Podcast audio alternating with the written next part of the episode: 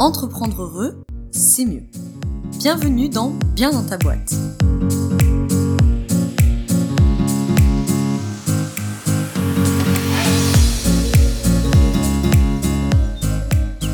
Bonjour à toi, bienvenue dans ce nouvel épisode du podcast Bien dans ta boîte. Je te retrouve aujourd'hui avec un épisode hors série de GDA, galère d'accompagnant.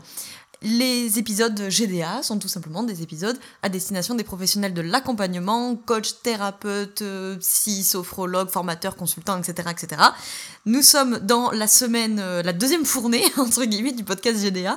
Donc cette semaine sort un épisode tous les matins. Hier est sorti GDA 6 sur comment gérer un bénéficiaire ambivalent. Aujourd'hui, on va parler du danger d'un accompagnement qui dure. Les cinq premiers épisodes étaient sortis en février 2022. Tous les liens sont dans la description pour euh, réécouter les anciens. Aujourd'hui, donc, on parle des dangers de l'accompagnement qui dure, qui s'éternise. En quoi c'est problématique quand ton accompagnement dure, que ce soit un accompagnement de coaching, un accompagnement de consulting, un accompagnement thérapeutique. ok? Et je reprécise juste euh, en termes de vocabulaire, si t'as pas écouté les épisodes précédents, que euh, pour faire simple, je parle des clients patients en disant bénéficiaires. ok? Comme ça, là-dedans, on met euh, clients, patients, formés, élèves, etc. Peu importe les, typologies d'humains, entre guillemets, que tu accompagnes, bénéficiaire sera le mot, voilà, générique pour éviter de faire des clients slash patients slash machin. les épisodes GDA, ils arrivent dans le contexte euh, cette semaine de la l'ouverture, je vais y arriver, de l'ouverture de la promo 4 de ma formation Apprendre à être accompagnant ou accompagnante. La promo 3 vient de se terminer là en juin 2022 et la promo 4 attaque en septembre 2022 pour 3 mois où on va travailler sur euh, plein de choses, mais principalement la posture d'accompagnant. Ok, donc on est sur une formation d'accompagnement holistique, donc dans une vision de, de, de santé, notamment de psychologie intégrative et holistique, donc on prend euh, la problématique dans sa globalité et on va beaucoup travailler sur la question de la posture. Donc on fait plein de choses, on fait euh, évidemment de, de, la psychologie, les grands courants de la psycho, on fait l'analyse de la demande, on a de l'outillage, on apprend à faire des relances, on apprend euh, plein plein plein de choses là-dedans, la soumission à l'autorité, etc., etc. Beaucoup de mise en pratique, enfin bref. Si ça t'intéresse, petit temps, tu as dans la description le lien vers la page de la formation si tu veux aller voir justement en détail le programme, euh, qui est concerné, à quoi ça sert, qu'est-ce qu'on fait, euh, qu'est-ce qu'ils en pensent les anciens, etc., etc. Et deuxième chose, tu peux, si tu le souhaites, réserver ton appel gratuit de 30 minutes, un appel découverte pour que tu puisses me poser toutes tes questions, qu'on discute un peu ensemble de ton profil, etc. et qu'on puisse voir si euh, la formation est faite pour toi, puisqu'évidemment c'est comme d'habitude une formation à place limitée, hein, puisque je peux pas avoir une tonne d'élèves en même temps, puisque le but c'est justement qu'on ait de la mise en pratique et que moi je puisse suivre tout le monde, parce qu'il y a également de la supervision individuelle, etc. Donc euh, forcément c'est en place limitée. Donc voilà, si ça t'intéresse, tous les liens sont dans la description. Et de ce pas, on va parler du danger de l'accompagnement qui dure quand tu es un professionnel de la relation d'aide ou de l'accompagnement au sens large. Alors, je pourrais dire qu'il y a un peu deux dangers, mais euh, c'est surtout le deuxième dont je veux te parler. Donc le premier, entre guillemets, c'est bonus, je vais en parler rapidement, c'est évidemment la question de l'autonomisation. Hein, puisque quand on est dans une démarche de coaching ou dans une démarche de thérapie telle que moi je l'ai pratiquée, donc plutôt thérapie humaniste, qui vaut aussi pour mes collègues des thérapies cognitivo-comportementales, euh, ou des accompagnements cognitivo-comportementaux au sens large, et c'est bien sûr le cas de tous euh, les consultants, consultantes, formateurs, etc., ce qu'on cherche, c'est l'autonomie du bénéficiaire. quelque part, ce qu'on veut, c'est que le bénéficiaire, il ait plus besoin de nous. Hein. il y a un truc un peu comme ça, tu vois. Donc on veut que le bénéficiaire se sente responsable de son accompagnement, de la prestation au sens large, qui se sente responsable de sa progression, de son cheminement, et bien sûr qui se sente de plus en plus autonome et qu'il soit autonome à la fin de l'accompagnement. En tout cas, c'est quelque chose pour moi qui est très important euh, à transmettre aux professionnels de l'accompagnement que je forme dans la formation dont je t'ai parlé au début. Donc évidemment, si l'accompagnement y dure longtemps, quand je dis longtemps, c'est un an, deux ans, trois ans, quatre ans, cinq ans, etc. On va se retrouver avec potentiellement, pas toujours, mais potentiellement une difficulté d'autonomie. Je parle quand on est sur la même demande, hein, parce que des fois, tu vas faire un accompagnement, par exemple, de six mois sur une problématique A, et puis c'est un bénéficiaire que tu vas retrouver un an et demi plus tard pour euh, euh, refaire huit mois sur une problématique B. Bon là, on est sur deux trucs différents. Mais quand on est sur une demande euh, entre guillemets qui s'étire, qui s'éternise, etc., c'est qu'il peut y avoir quand même un problème. Et donc, en l'occurrence, le premier danger de cet accompagnement comme ça qui s'éternise, c'est que on favorise pas nécessairement l'autonomie et l'indépendance du bénéficiaire. Et ça, à mon avis, c'est un problème en tant qu'accompagnant. Donc ça, c'était entre guillemets le petit point bonus. Le deuxième point, euh, et celui sur lequel j'ai passé le plus de temps dont je voulais te parler, c'est la question des conceptions du monde. Je m'explique. pour moi, le gros danger de l'accompagnement qui s'éternise, c'est la validation des conceptions. Et c'est plutôt, je vais le faire à l'envers, la validation des conceptions qui fait que l'accompagnement s'éternise, et donc c'est un danger pour le bénéficiaire et pour le praticien. La conception du monde, c'est la paire de lunettes que j'ai sur le monde. C'est la paire de lunettes qui me permet de décoder, de décrypter le monde. le monde, il est multicolore.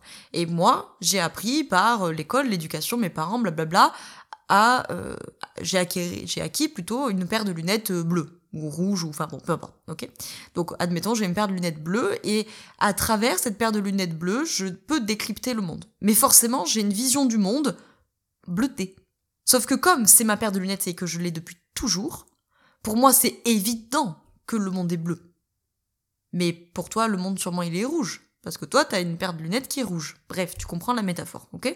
Cette paire de lunettes bleues, c'est ma conception du monde. Alors, ma conception du monde, c'est un peu les, c'est les scénarios. J'arrête plus de parler. C'est les scénarios de vie de l'analyse transactionnelle, par exemple. Hein. C'est euh, en PNL, hein, je crois qu'ils ont un, truc équivalent. Je suis pas très douée en PNL, mais euh, je crois qu'ils ont un truc équivalent. Mais bref, c'est l'histoire qu'on se raconte à propos de soi, à propos du monde, etc. C'est les croyances de, de la TCC et, et du CCC, du coaching cognitivo-comportemental c'est le scénario qui dit, par exemple, je ne suis pas suffisant ou suffisante tel que je suis. Qui fait que si j'ai ma paire de lunettes qui dit insuffisance, je vais lire le monde à travers l'insuffisance. Donc, je vais lire par exemple toutes mes relations et toutes mes interactions à travers ce fil de je ne suis pas suffisant suffisante. Donc je vais toujours en faire plus. Donc peut-être je suis un sauveur, par exemple. C'est un exemple parmi tant d'autres, hein. c'est juste pour illustrer ce que je raconte. Hein. On a tous plusieurs conceptions du monde et on a tous des conceptions du monde entre guillemets socles qui sont vraiment très fortes, très présentes et qui reviennent tout le temps. En tant qu'être humain, nous cherchons toujours des relations qui valident notre conception du monde.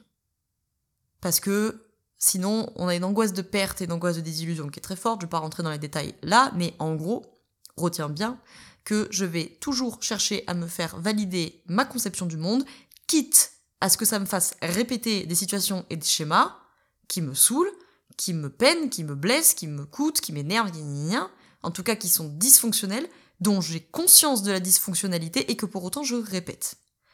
Vous avez tous vécu ça, je l'ai vécu aussi, en tant qu'humain, on a tous vécu ça. On a tous, dans notre vie, sur un plan ou sur un autre, peut-être que toi sur l'argent, peut-être que toi c'est l'amour, peut-être que toi c'est le professionnel, peut-être, bon bref, on a chacun nos, petits sujets hein, qui nous enquiquinent, mais où on répète des situations. On se dit putain, mais c'est pas possible, je me retrouve toujours dans un conflit de ce goût-là. Je me retrouve toujours à galérer à gagner de l'argent. Je me retrouve toujours euh, avec euh, un mec ou une nana qui est déjà euh, en couple avec quelqu'un d'autre, etc., etc. Parce que j'ai une conception du monde qui débite entre guillemets son papier à musique toute la journée sous forme de pensée et que je vais chercher en face quelqu'un qui valide ma conception du monde. Et alors s'il y a bien un endroit sur Terre où on vient se valider ses conceptions du monde, c'est dans le couple. Mais on ne le fait pas que là, évidemment. Bref, tout ça pour dire que, comme dans toute relation, où je veux faire valider ma conception du monde à l'autre, quitte à ce que ça me fasse de la peine, hein, quitte à ce qu'on s'engueule pour la centième fois sur le même sujet, mais au moins, j'ai pas enlevé ma paire de lunettes. Et ma paire de lunettes, aussi merdique soit-elle, ben je l'aime bien, parce que malgré tout, je la connais depuis 20, 30, 40, 50 ans, et si j'enlève la paire de lunettes, c'est un peu la panique. Bon. La relation praticien bénéficiaire est une relation entre guillemets comme les autres. elle n'est pas comme les autres dans le fond, mais elle est comme les autres au sens où je vais chercher à me faire valider ma conception du monde. Si l'accompagnement ne s'éternise pas, on peut échapper à ça à condition que le professionnel de l'accompagnement ait identifié sa conception du monde et qu'il en ait conscience, et qu'évidemment il fasse euh, travailler le bénéficiaire à modifier sa conception du monde, d'une manière ou d'une autre, hein, que ce soit par un outil vraiment du développement personnel ou de la psycho, ou pas, parce que peut-être que tu es consultant ou consultante Instagram, mais que tu travailles avec quelqu'un qui a une conception du monde, par exemple d'inexistence, qui du coup a du mal à se montrer euh, sur les réseaux sociaux, etc. Et, quelque part, tu vas bosser sur cette conception du monde, parce que en faisant ton protocole de euh, on publie quatre stories, on publie quatre reels, etc., quelque part, tu lui défais sa conception du monde, tu vois. Donc, même si tu mets pas ces mots là-dessus et que ton accompagnement ne vise pas ça, mais quelque part, ça, ça a un peu le même résultat, tu vois.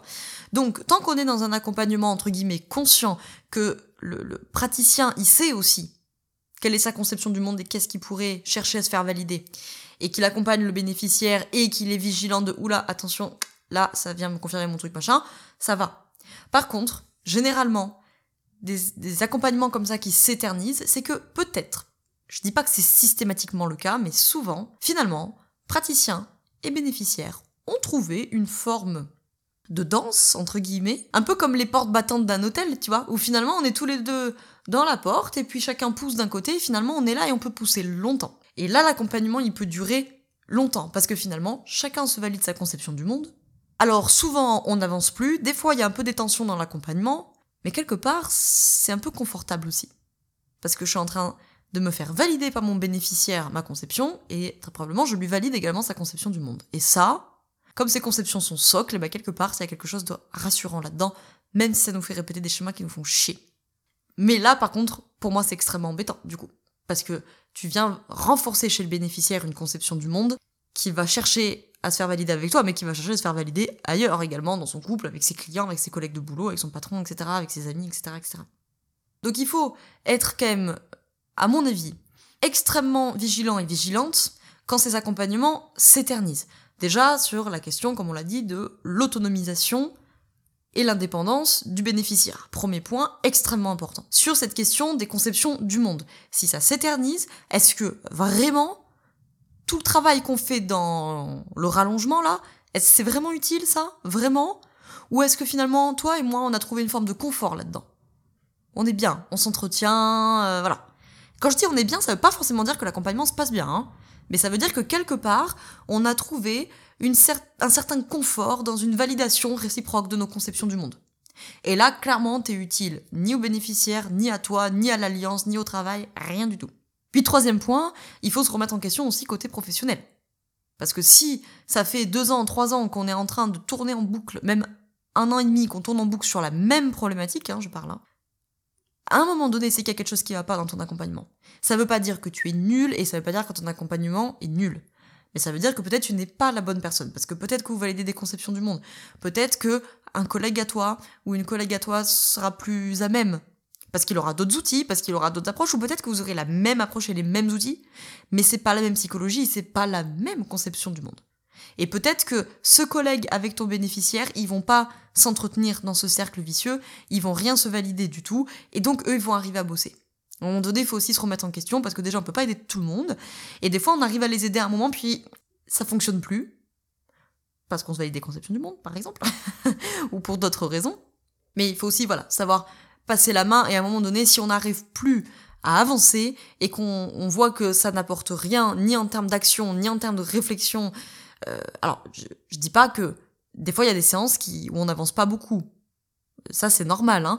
Mais euh, c'est bénéfique. Hein. Euh, ma psy dans son cabinet, il y a écrit aujourd'hui je n'ai rien fait, mais quelque chose s'est fait en moi. Bon, ça c'est. Ben, aujourd'hui dans cette séance on n'a rien fait, mais quelque chose qui s'est fait en toi ou entre nous, tu vois. Bon. Bon, par contre, effectivement, si ce genre de séance commence à se multiplier, alors là, ça commence à être plus problématique. Voilà, donc ça dont je voulais te parler aujourd'hui, cette question des conceptions du monde, c'est extrêmement important de se rendre compte de ça. Et en tant que professionnel de l'accompagnement aussi de les identifier, c'est un exercice que du coup je fais faire à tous les professionnels de l'accompagnement qui passent par ma formation. Parce qu'en tant qu'accompagnant, si tu ne connais pas la conception du monde que tu joues dans tes accompagnements, forcément tu vas avoir des problèmes. Donc des accompagnements qui s'éternisent, qui sont pas forcément efficaces, donc des bénéficiaires qui vont entre guillemets ne pas être satisfaits de leur accompagnement parce que ça a duré, ça leur a coûté du temps, de l'énergie et de l'argent pour un résultat mitigé. Et toi en tant que professionnel de l'accompagnement, tu perds confiance. Parce que tu te dis putain c'est pas possible et ça traîne et on a fait toutes ces séances et ça avance pas, j'y arrive pas, je trouve pas les trucs, etc. Donc il faut se rendre compte. Si par exemple en tant que professionnel de l'accompagnement, tu as une conception du monde qui dit que tu n'es pas suffisant en tant que professionnel alors tu vas peut-être, ça peut, il peut y avoir plusieurs scénarios, hein, mais peut-être que tu peux être un professionnel qui va toujours donner plus, qui va donner beaucoup de travail interséance, par exemple, qui va donner plus pour montrer que, tu vois, mon accompagnement c'est génial parce qu'on fait plein de trucs en interséance, et puis t'as vu, on fait plein de séances, et puis en plus je suis disponible entre les séances, et puis je t'ai envoyé un PDF, et puis je t'ai envoyé une vidéo, puis je t'ai envoyé un audio, puis il y a ça, il y a ça, il y a ça, il y a ça, il y a ça. Ce que ça pourrait faire, c'est que le bénéficiaire, si lui, par exemple, il a une conception du monde qui lui dit qu'il n'est pas à la hauteur, comment il pourrait réagir face à tout, tout ce que tu vas donner pour prouver que t'es suffisant? Tu vas donner plein de trucs. Et ton bénéficiaire en face, il va être là genre oh putain, voilà là là, il y a tout ça à faire. Oh là, mais je vais jamais y arriver d'ici la séance suivante, je serai jamais capable, je serai jamais à la hauteur pour faire tout ce travail l'interséance. Donc ça va générer du stress, il va rentrer en procrastination et donc il va dire je fais rien. Donc il va arriver en séance suivante avec en n'ayant pas fait le travail interséance ou en n'ayant pas trop fait le travail interséance. Sauf que toi, ce que ça va te valider dans ton cerveau, c'est tu vois, c'était pas suffisant ce que t'as fait. T'aurais pu mieux faire pour le motiver. T'aurais pu faire des PDF plus beaux, t'aurais pu faire des meilleures vidéos, t'aurais pu faire des audios avec une meilleure qualité, t'aurais pu, euh, euh, je sais pas moi, lui donner un truc en plus, t'aurais pu lui envoyer un mail de plus. Ah putain, j'en ai pas fait assez. Et donc je vais en faire plus la prochaine fois. Exemple typique de comment on peut se valider des conceptions du monde entre praticiens et bénéficiaires, et ça peut durer longtemps, parce que là, l'accompagnement, du coup, il peut durer. Hein. Parce que du coup, il n'aura pas fait le travail interséance, donc du coup, on va rajouter des séances pour qu'il ait fait le travail. Lui, ça va le frustrer de son côté de c'est pas possible, on a encore rajouté des séances, ça me prend du temps ça me prend de l'argent et ça avance pas, blablabla. Bla bla bla et toi, de ton côté, ce que ça te valide, c'est ben je suis pas suffisant en tant que professionnel. Je suis pas à la hauteur, je vais pas y arriver en fait. Je j'arrive pas à faire avancer mon bénéficiaire. Bon, voilà. Et on est tous les deux enfermés là-dedans et ça peut potentiellement durer longtemps et probablement ça va se terminer sur un bénéficiaire qui est pas hyper satisfait de son accompagnement et sur un professionnel de l'accompagnement bah, qui, se remet en question, qui perd confiance et après c'est le cercle vicieux. Voilà ce dont je voulais te parler aujourd'hui sur le danger d'un accompagnement qui est dur, l'autonomisation et la validation des conceptions du monde. C'est très très très très très important ce point-là. C'est quelque chose évidemment qu'on travaille pendant la formation à apprendre euh, à être accompagnant ou accompagnante parce que c'est vraiment euh, absolument fondamental quoi. Je te remercie d'avoir écouté cet épisode jusqu'au bout. S'il t'a plu, n'hésite pas à laisser 5 étoiles sur Apple Podcast et, euh, et, un petit commentaire si tu souhaites. C'est gratuit, ça prend deux secondes et moi, ça m'aide à faire connaître le podcast et vos commentaires, même si je peux pas y répondre, je les lis tous et voilà, c'est toujours motivant et ça donne envie de continuer. Et puis n'hésite pas, pourquoi pas, à le partager euh, à un collègue à toi, euh, professionnel de l'accompagnement qui pourrait potentiellement être intéressé par cet épisode ou avoir besoin de travailler sur ces sujets-là. Je te retrouve demain pour GDA 8 où on va parler du fait de se perdre dans ses relances. En tant que professionnel de l'accompagnement, on est en train de relancer le bénéficiaire et on se perd là-dedans. Je te souhaite une très belle journée ou une très belle soirée selon quand tu m'écoutes et surtout je te souhaite d'être bien dans ta boîte. Ciao ciao